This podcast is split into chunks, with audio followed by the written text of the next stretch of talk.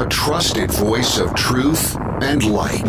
The narratives that mislead most of us aren't outright lies, they're the deliberate omission of facts that could give us a more complete picture. And a rally point for those who've accepted the reality that they are not sheep. The world needs your leadership, and the essence of leadership is using your influence wisely, wherever you happen to be standing. This is the Brian Hyde Show. Well, hello there, and welcome to the show. Just to, to get it right out there on the table at the very beginning the battle for your mind is real. But I'm not here to tell you what to think. I'm here to invite you to think clearly and independently, come to your own conclusions, and, uh, you know, this is going to require engaging in some wrong think. Why? Because there are narratives and dominant uh, mindsets that are being pushed upon us day in and day out. Some of them may be something you, want, you would choose to embrace, and that's fine. But uh, there's a lot of coercion. And I'm one of those people who is, uh, I don't know, I'm really pro freedom, like for everybody. I want everybody to be able to use their conscience, use their noggin, and and basically think for themselves. So, if you have come here seeking a little courage, a little camaraderie, you're in the right place. Pull up a chair, we'll revel in wrong think. So, one of the questions I want to begin with today is what's behind the full court press to teach critical race theory in our children's schools? And I think I actually saw a story yesterday. I, I didn't get a chance to really delve into this, but I saw the headline that uh, the, the Biden administration is proposing an idea that would mandate the teaching of critical race theory in our nation's public schools.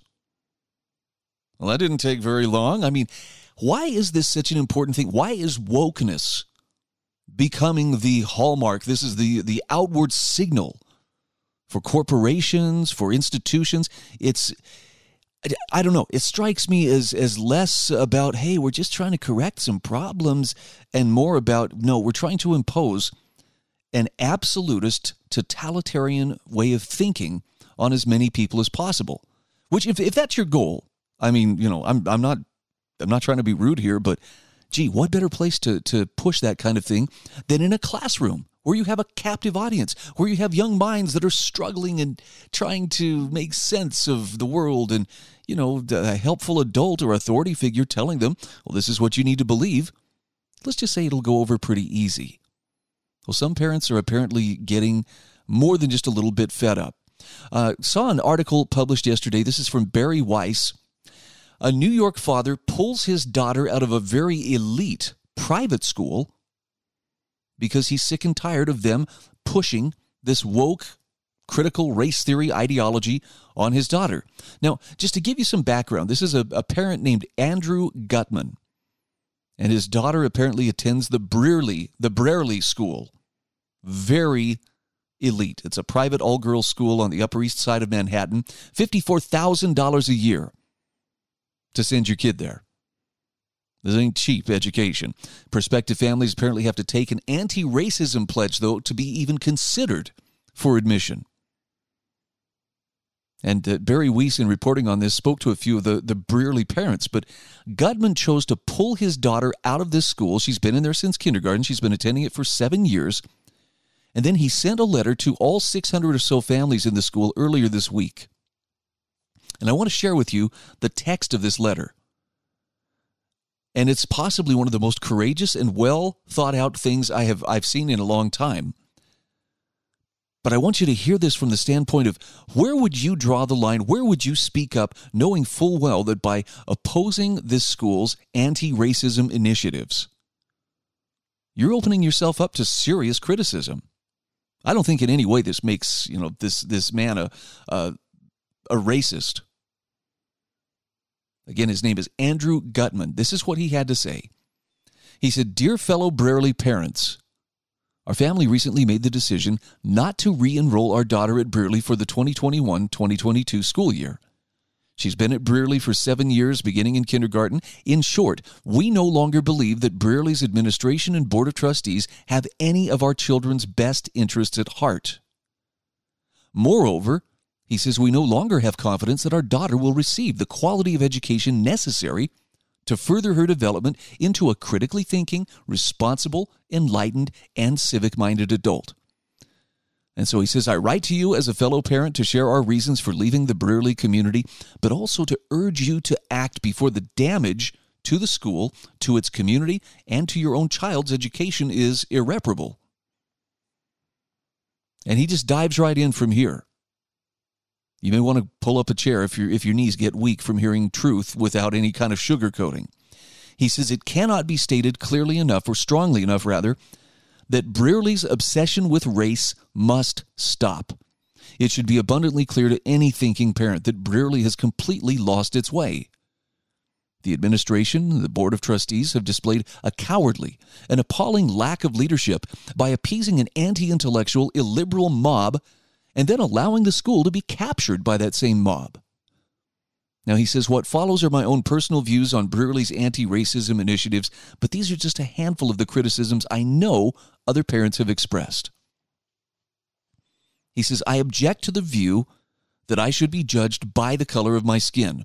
I cannot tolerate a school that not only judges my daughter by the color of her skin, but encourages and instructs her to prejudge others by theirs by viewing every element of education, every aspect of history, every facet of society through the lens of skin color and race, he says we are desecrating the legacy of Dr. Martin Luther King Jr. and utterly violating the movement for which such civil readers, civil rights leaders rather, believed, fought, and died. He says, I object to the charge of systemic racism in this country and at our school. Systemic racism, properly understood, is segregated schools separate lunch counters. It's the interning of Japanese and the exterminating of Jews. Systemic racism is unequivocally not a small number of isolated incidences over a period of decades. Ask any girl of any race if they've ever experienced insults from friends, have ever felt slighted by teachers, or have ever suffered the occasional injustice from a school at which they've spent up to 13 years of their life, and you're bound to hear some grievances, some petty, some not. He says, We have not had systemic racism against blacks in this country since the civil rights reforms of the 1960s, a period of more than 50 years. To state otherwise is a flat out misrepresentation of our country's history and adds no understanding to any of today's societal issues. If anything, long-standing and widespread policies such as affirmative action point in precisely the opposite direction. He says, I object to a definition of systemic racism, apparently supported by Brearley, that, a, that educational, professional, or other societal outcome where blacks are underrepresented is prima facie evidence of the aforementioned systemic racism or of white supremacy and oppression. He says facile and unsupported beliefs such as these are the polar opposite to the intellectual and scientific truth for which Brearley stand, claims to stand. And furthermore, he says, I call BS on Brearley's oft, uh, stated assertion that the school welcomes and encourages the truly difficult and uncomfortable conversations regarding race and the roots of racial discrepancies. He says, I object to the idea that blacks are unable to succeed in this country without aid from government or from whites. Brearley, by adopting critical race theory, is advocating the abhorrent viewpoint that blacks should forever be regarded as helpless victims and are incapable of success regardless of their skills, talents, or hard work. What Brearley is teaching our children is precisely the true and correct definition of racism. And he says, I object to mandatory anti racism training for parents, especially when presented by the rent seeking charlatans of Pollyanna. These sessions, both in their content and delivery, are so sophomoric and simplistic, so unsophisticated and inane, that I would be embarrassed if they were taught to Brearley kindergartners. They're an insult to parents and unbecoming of any educational institution, let alone one of Brearley's caliber. He says, I object to Brearley's vacuous, inappropriate, and fanatical use of words such as equity, diversity, and inclusiveness. If Brearley's administration was truly concerned about so called equity, it would be discussing the cessation of admissions preferences for legacies, siblings, and families with especially deep pockets. Ooh, this is hitting them where they hurt. He says if the administration was genuinely serious about diversity, it would not insist on the indoctrination of its students and their families to a single mindset, most reminiscent of the Chinese Cultural Revolution, Instead, the school would foster an environment of intellectual openness and freedom of thought. And if Brearley really cared about inclusiveness, the school would return to the concepts encapsulated in the motto, One Brearley. Instead of teaching the extraordinarily divisive idea that there are only and always two groups in this country victims and oppressors. What do you think? He's not exactly holding back, is he? We're going to come back to this in just a few moments. Again, this is a letter from a parent by the name of Andrew Gutman to the Brearley School, a very elite school on Manhattan's Upper East Side. And as a parent, he has simply had enough of the critical race theory and wokeness indoctrination. I think this is a good model for other parents.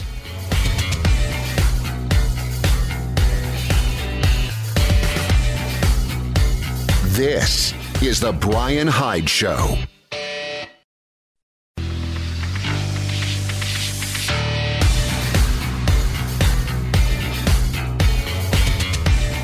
This is The Brian Hyde Show.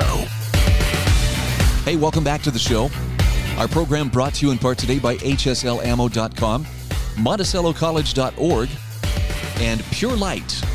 It's pure-light.com, the makers of these phenomenal LED light bulbs that are revolutionizing light bulbs. They're actually making all the other light bulbs obsolete. There are links in the show notes at thebrianhydeshow.com where you can contact any of these uh, sponsors. Also, you will find links to the story that I'm sharing with you from Bari Weiss.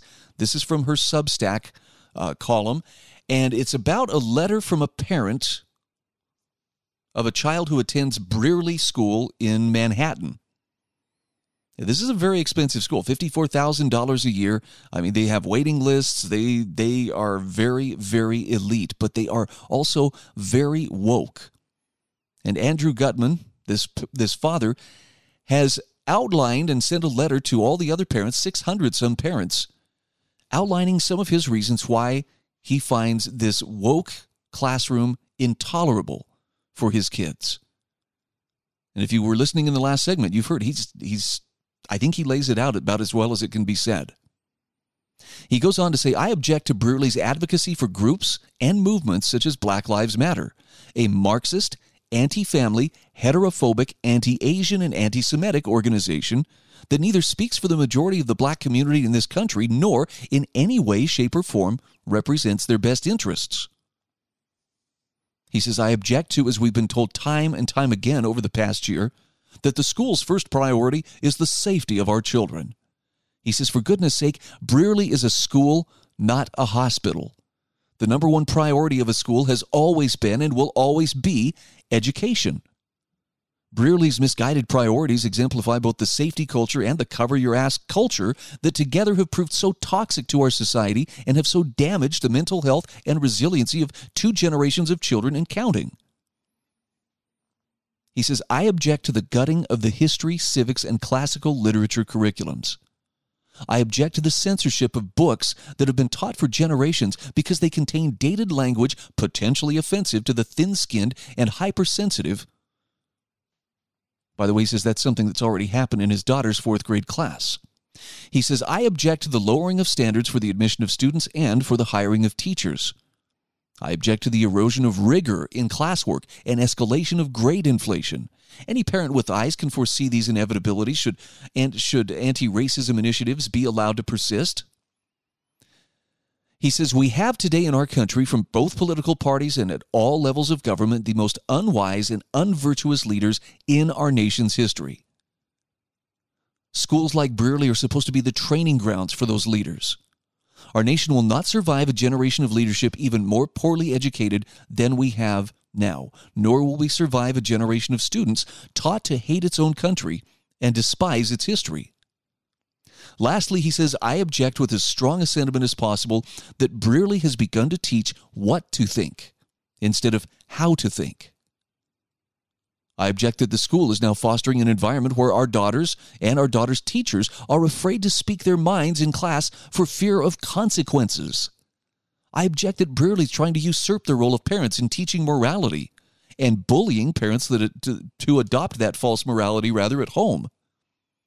I object that Brearley is fostering a divisive community with families of different races, which until recently were part of the same community and are now segregated into two. These are the reasons why we can no longer send our daughter to Brearley. Over the past several months, he says, I've personally spoken to many Brearley parents as well as parents of children at peer institutions, and it's abundantly clear that the majority of parents believe Brearley's anti racism policies are misguided, divisive, counterproductive, and cancerous. Many believe, as I do, that these policies will ultimately destroy what was until recently a wonderful educational institution. But as I'm sure will come as no surprise to you, given the insidious cancel culture that has of late permeated our society, most parents are too fearful to speak up. But he says, Speak up, you must. There is strength in numbers, and I assure you, the numbers are there. Contact the administration and the Board of t- Trustees and demand an end to the destructive and anti intellectual claptrap known as anti racism. And if charges are not forthcoming, changes rather are not forthcoming, then demand new leadership for the sake of our community, our city, our country, and most of all, our children. Silence is no longer an option. Respectfully, Andrew Gutman. I mean, that makes that makes me want to buy that guy a drink. I think he says it respectfully, but firmly. And he's saying what I think a lot of people have, have, have had go through their minds, but may not have the courage to say. By the way, as a follow up to this, I want to share with you also a column from Kerry McDonald. She writes for the Future of Freedom. Edu- uh, fu- let's try that again. The uh, Foundation for Economic Education. Hello. And she talks about this article as well. But she also has some other suggestions for parents and teachers who've had enough of the woke classrooms and critical race theory and have decided they are going to push back. She says, here's what we can do to empower them. Now, she gives some excerpts from uh, the, the letter that I just shared with you. But here's what others have had to say. She says, in an article last month, oh, actually, let me go back one step here. Uh, Brearley's head school's headmaster responded to the letter. Can you guess what the response was? Yes, say it with me. The letter was deeply offensive and harmful. How dare you question us? Okay, that last part was me, but you get the impression here that, uh, yeah, how how dare a mere parent forking over fifty plus thousand dollars a year for their kid to be educated? How dare they question this? But Kerry points out more parents are coming forward to speak up against these initiatives that are rooted in critical race theory, the push to view social and cultural issues through the lens of racial identity, and in particular, power structures related to that identity. Now, in an article last month at City Journal, Bari Weiss described many of the parents who've come forward from prestigious private schools in major cities to criticize what they see as an indoctrination of their children into the leftist ideology of wokeism. In an article last week, we shared that letter that we just shared with you here on the program at one of the one of these prep schools that where parents no longer willing to be silent about this ongoing indoctrination of students. Then she quotes, uh, Kerry quotes a, a math teacher by the name of Paul Rossi, who teaches at the posh Grace Church High School in New York City. He says, As a teacher, my first obligation is to my students. But right now, my school is asking me to embrace anti racism training and pedagogy that I believe is deeply harmful to them and to any person who seeks to nurture the virtues of curiosity, empathy, and understanding. Rossi says anti racist training sounds righteous, but it is the opposite of truth in advertising. It requires teachers like myself to treat students differently on the basis of race. Grace Church High School made headlines in March for releasing an inclusive language guide that, among other recommendations, urged the school community to become more welcoming and inclusive by avoiding words such as mom and dad, parents, or boys and girls. This is one of the complaints I've had against cultural Marxism for a long time is you, you can know that you're dealing with a, a culturally Marxist ideology when it requires you, doesn't persuade you, but requires you to detach from reality. No one is allowed to question whether or not men can give birth or can menstruate. No one is allowed to question whether, you know, the traditional nuclear family of a, a, a, husband and wife together raising their children, you know, in a lifelong commitment has, has actually been, you know, the, the pattern for most of human history. Some would say all. I'm trying to be generous here. But yeah, cultural Marxism and, and the wokeness that has resulted from it absolutely says you cannot believe these things. You you a, a person who looks at you, a six foot tall guy with a with a really deep voice who says to you, I identify as a five year old girl. If you want to be woke, if you want to be inclusive, you've got to indulge him. You cannot question. Since when does being polite mean, uh, by the way, you are now drafted into everybody else's fantasy? I'm just wondering.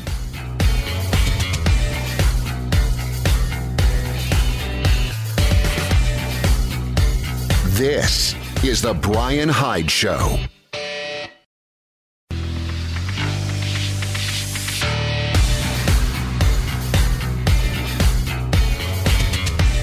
This is The Brian Hyde Show. Okay, welcome back to the show. I feel like I'm pushing some hot buttons today, and my goal really isn't to make you angry, but I feel like if we don't speak up now, there's going to come a point where it's just not going to be an option. Speaking up will no longer be an option because we are so beaten down by the prevailing ideologies. So, when we talk about uh, things like uh, the woke classroom and critical race theory, I am very much of the opinion that uh, this is not about correcting an actual wrong. It's about creating a new wrong that fits a particular political ideology that someone else wants to impose on everybody. And I mean impose it by force. So when parents and educators feel emboldened to speak out against this rising tide of wokeism in their children's schools, Kerry McDonald from the Foundation for Economic Education says this offers opportunities for change. Now, she says some of that change might come from schools reining in their woke rhetoric if enough parents object. But she says much of the change will likely come from parents opting out of these private schools for other options. As more independent schools realize, hey, there's a market out there for focusing strictly on teaching and learning without political indoctrination. They'll be able to differentiate themselves from schools seeped in critical race theory. She says similarly, more parent demand for alternatives to woke education will lead to more entrepreneurial efforts to build new learning models that focus on individual development over group affiliation. That's opportunity knocking. She actually includes a tweet from Pedro Domingos. The demand for non woke education is skyrocketing. Who will meet it? That's got to inspire somebody. Kerry McDonald says she recently received an email from an Asian mother whose child attends a private school in the Boston area and who is fed up with the school trying to brainwash kids. This mother said the social pressure to conform with what the schools define as moral compass is enormous and exhausting. The underground chattering is bubbling, and I wonder where the parents would ultimately draw the line and declare enough is enough. I personally feel time may be ripe for the more innovative and balanced models to challenge the status quo of the existing learning institutions. End quote. Now, the demand for non woke education truly is skyrocketing, and it uh, represents a moment ripe for creative destruction in the education sector. The term creative destruction was popularized by economist Joseph Schumpeter in, Schumpeter rather, in his 1942 book Capitalism, Socialism, and Democracy, and it describes the dynamic process of new business models and organizations replacing outdated or inadequate enterprises. He explained that capitalism is the perennial gale of creative destruction fueled by entrepreneurship and innovation. By the way, there was an interesting tweet included in this article. This is from uh, Tim Urban. And it says for people with either the time or money, the time the move might just be to homeschool your kids and try your best to teach them to be curious, independent-minded, first principles thinkers with integrity and courage. Then send them off into the world at 18. They'll be fine without college. I know that's that makes a few people, whoa, how, how are they going to succeed? Well, they'll start by thinking for themselves rather than just being a little uh, group of slogan repeating automatons. Kerry asks, what about public schools, though? Parents' demand may spur the private sector to offer alternatives to woke education through free market capitalism, but what about the children forced to attend government schools that are much less responsive to market signals? Like many elite private schools, public schools also are embracing woke ideology at alarming rates. In February, Illinois legislators voted in favor of enacting new culturally responsive teaching and leading standards in the state's teacher education programs. Now, these programs must begin to reflect the new standards that focus on systems of oppression. Illinois teachers in training will be expected to explore their own intersecting identities and become aware of the effects of power and privilege and the need for social advocacy and social action to better empower diverse students and communities. Around the same time the Illinois standards were passed, a group of educators released a document criticizing objective math education as being racist and called for dismantling white supremacy in math classrooms by, by visibilizing, their word, the toxic characteristics of white supremacy culture with respect to math. That's a lot of word salad there, but uh, I don't know. That was one of the things I loved about math was it's pretty tough to politicize. You know, you, you do the problem and it's either right or it's wrong. But states like Oregon seem to be taking note. And last month, Kerry reports the California Board of Education passed an ethnic study curriculum for K through 12 students that focuses primarily on four ethnic groups, including African Americans, Asian Americans, and Pacific Islanders, Latino Americans, and Native Americans. So while the new statewide ethnic studies curriculum is not a high school graduation mandate, as California legislators and the state teachers union originally proposed before Governor Newsom vetoed the bill last fall, the new school curriculum emphasizes group identity over individualism. This kind of brings me back to something that uh, I think I've been saying for a year or two, and that is it really comes down to the collective versus the individual. Anytime someone is going off on you know inclusive this and and uh, you know identity politics that or you know uh, intersectionality and critical race theory, they are engaging in collectivism, judging people by what collective group they believe they, they best fit in, as opposed to evaluating a person based on their individual merits and character. We're not supposed to notice this, but somehow we do. Now, ahead of the governor's veto, the Wall Street Journal editorial board wrote about California's proposed ethnic study curriculum, saying this is ugly stuff of force feeding to teenagers of the anti liberal theories that have been percolating in campus critical studies departments for decades. Enforced identity politics and intersectionality are, are on their way to replacing civic nationalism as America's creed. Kerry McDonald says many parents may disagree with the woke ideology their children are exposed to in schools, or they may simply prefer that these schools focus on academics rather than activism but too many families have too few options beyond a mandatory public school assignment. Expanding education choice policies, as more than two dozen states are currently attempting to do, will enable more families to choose their preferred educational setting. Private school parents are courageously pushing back against the ideology of wokeism that's invading their children's schools, and they're using their resources to find or build different learning models. Education choice policies will allow public school parents the same opportunity of exit and innovation. Ooh, that's a couple of words that just scare the tar out of uh, people with a controlling nature. And yet something says to me that's that's probably a good thing. So, I don't know what the line in the sand would be for you, whether it's for your kids or for your grandkids, but if you're a person who takes seriously concepts like individual liberty, freedom of conscience, equality before the law. This is something you're going to have to suss out for yourself and and figure out uh, where where that line would be. Which brings us to the place where I think a lot of us are, are, are wondering, okay, will I have courage in the face of tyranny? I mean, if you've ever wanted to have a better grasp of what that means, just uh, you know, try to remain openly committed to the truth in our day. That's enough to bring some very serious criticism your way, if not condemnation. Might even bring the whole cancel culture mob out to get you. Ah, that would have sounded so paranoid even just a few years ago. And yet it's the reality today. The stuff that people are getting canceled for for crying out loud. I, i'm still reeling from the idea that there are are people who are losing their jobs because someone hacked into a donation software company and discovered that hey kyle rittenhouse this is the uh, young man who shot a couple of rioters that were trying to kill him in kenosha wisconsin last year. He is still awaiting trial but uh, they have raised money for his legal defense and people who contributed to him, and we're talking like $10 contributions, are being doxxed. They're losing their jobs. They're suspended without pay as their work investigates why did this person, you know, send a, a donation. And you can say, well, if they use their work email, don't give me that crap. People have been sharing truly offensive things on work email for a long time, but this this is a different kind of punishment.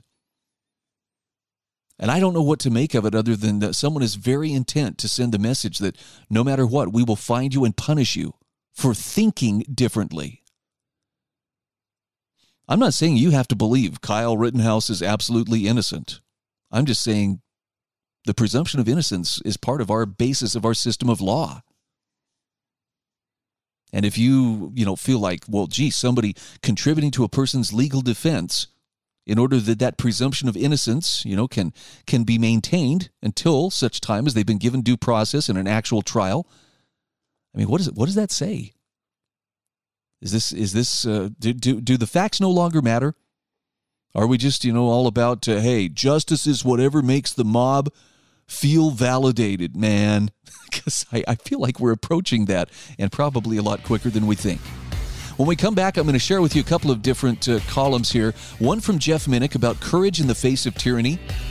If you haven't seen A Man for All Seasons, I strongly recommend it. Also, talk about uh, how a strong vision, along with some struggle, can result in a stronger family.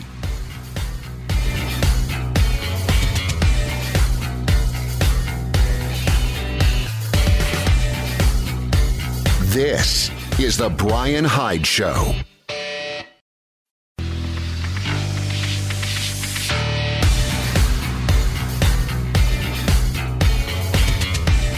This is The Brian Hyde Show. All right, welcome back to the show. I want to share with you a little column I found on intellectualtakeout.org.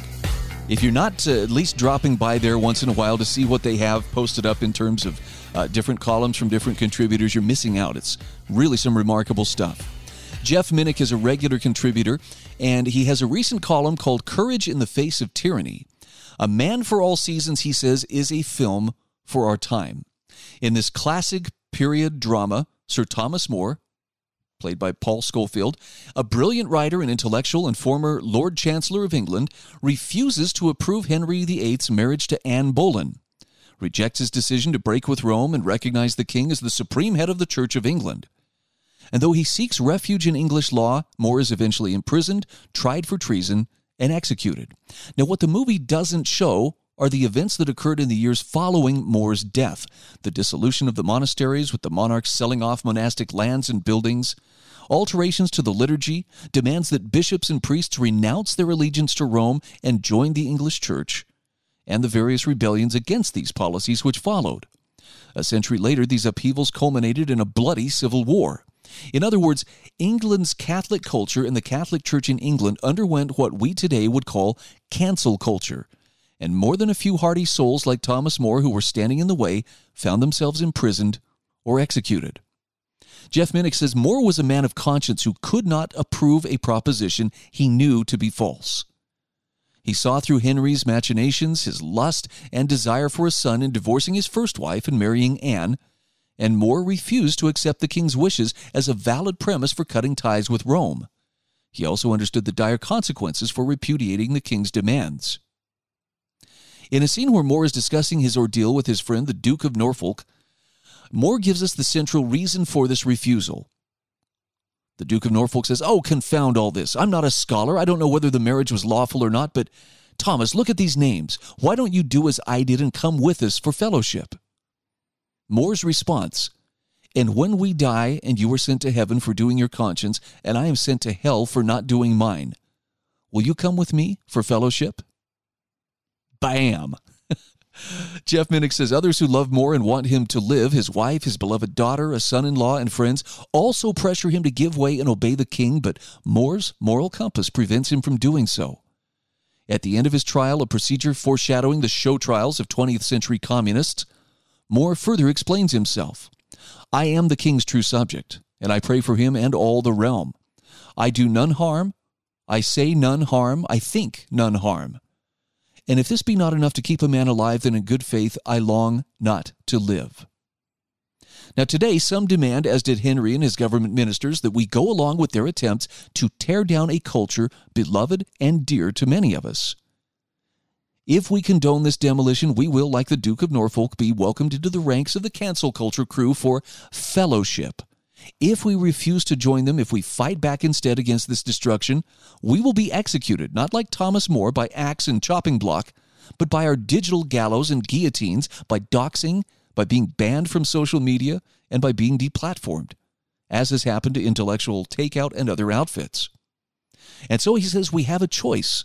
We can join the gang of radicals now running rampant in our country. We can keep our mouths shut, close our eyes, and pretend as if nothing is wrong, or we can fight back against the madness, knowing full well that, like Thomas More, we may well lose the war.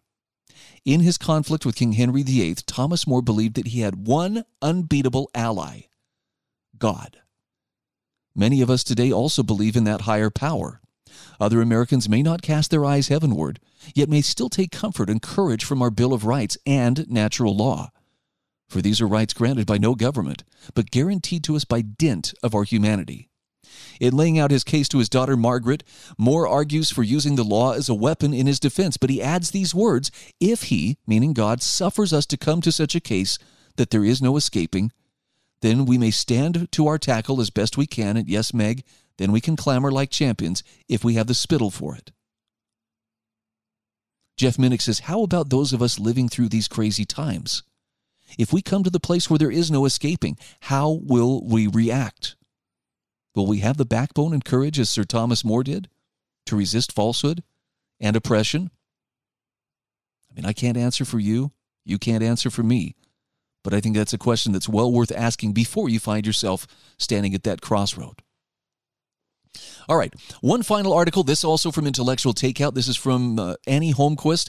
Raising a strong family requires a strong vision. I thought this was really fascinating because it, it, it, poses the question why do the children of immigrants regularly excel in their pursuit of success when compared to their non immigrant counterparts? Well, this is what uh, Annie's article says. She says In a recent article published by the Institute for Family Studies, family physician Leonard Sax makes the interesting observation that children of immigrants are excelling in academic pursuits. Sax cites recent Scripps Spelling Bee champions and other high profile competition winners as evidence noting that in one study, 33 out of 40 finalists in a recent science talent search were the children of immigrants. Now, that's a big deal, Sax writes, because it's a recent development. Traditionally, the children of immigrants were more likely to struggle. And Sax explains how during his own doctorate training, he was taught immigrant status was a predictor of bad outcomes for children. So, why the change? Well, Sax suggests there are three things enabling the children of immigrants to succeed at a greater rate than their non immigrant counterparts. The first is that immigrants have stronger families due to fewer instances of divorce and single parenthood, as well as better support systems through extended relatives. The second is that immigrant families are less immersed in the American culture of disrespect, where children scoff at their parents and their ideas. And finally, immigrant families are less likely to practice permissive parenting, a setup where the kids end up ruling the roost rather than dad or mom. Now, she says Sax makes some very fine points, but Annie Holmquist also wonders if there's something else that immigrant families give their children that many American born parents lack. The late author and professor Allan Bloom suggests that element is vision.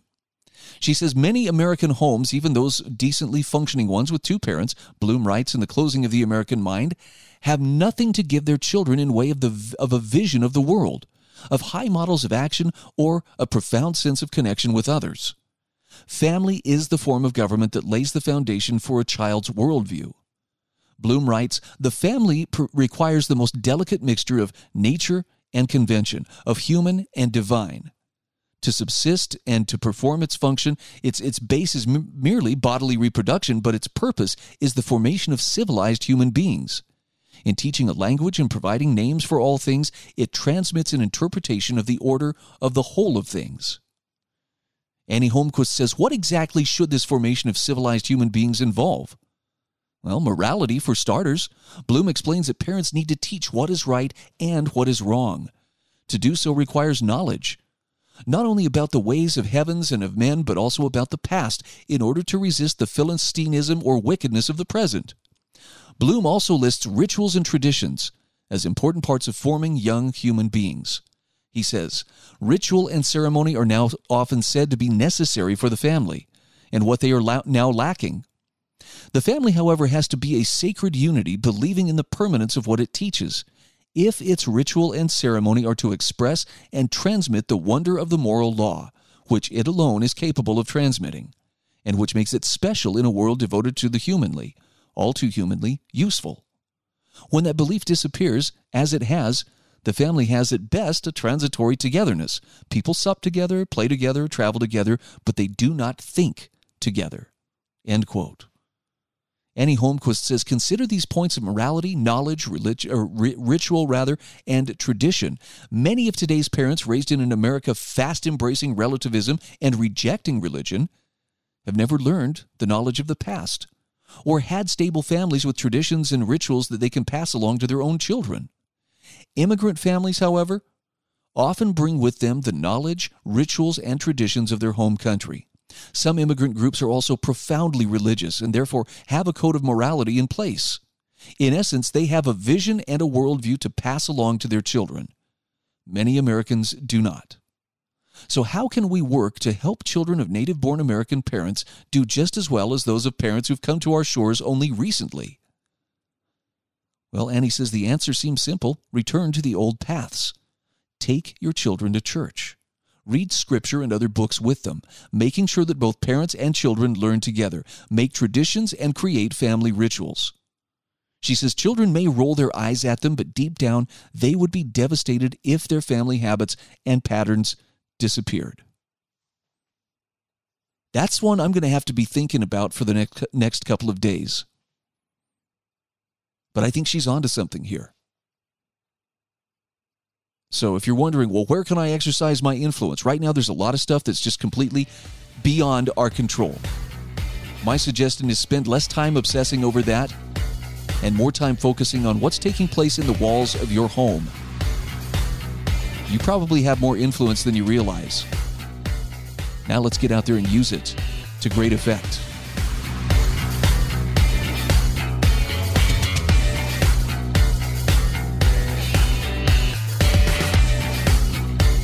This is The Brian Hyde Show.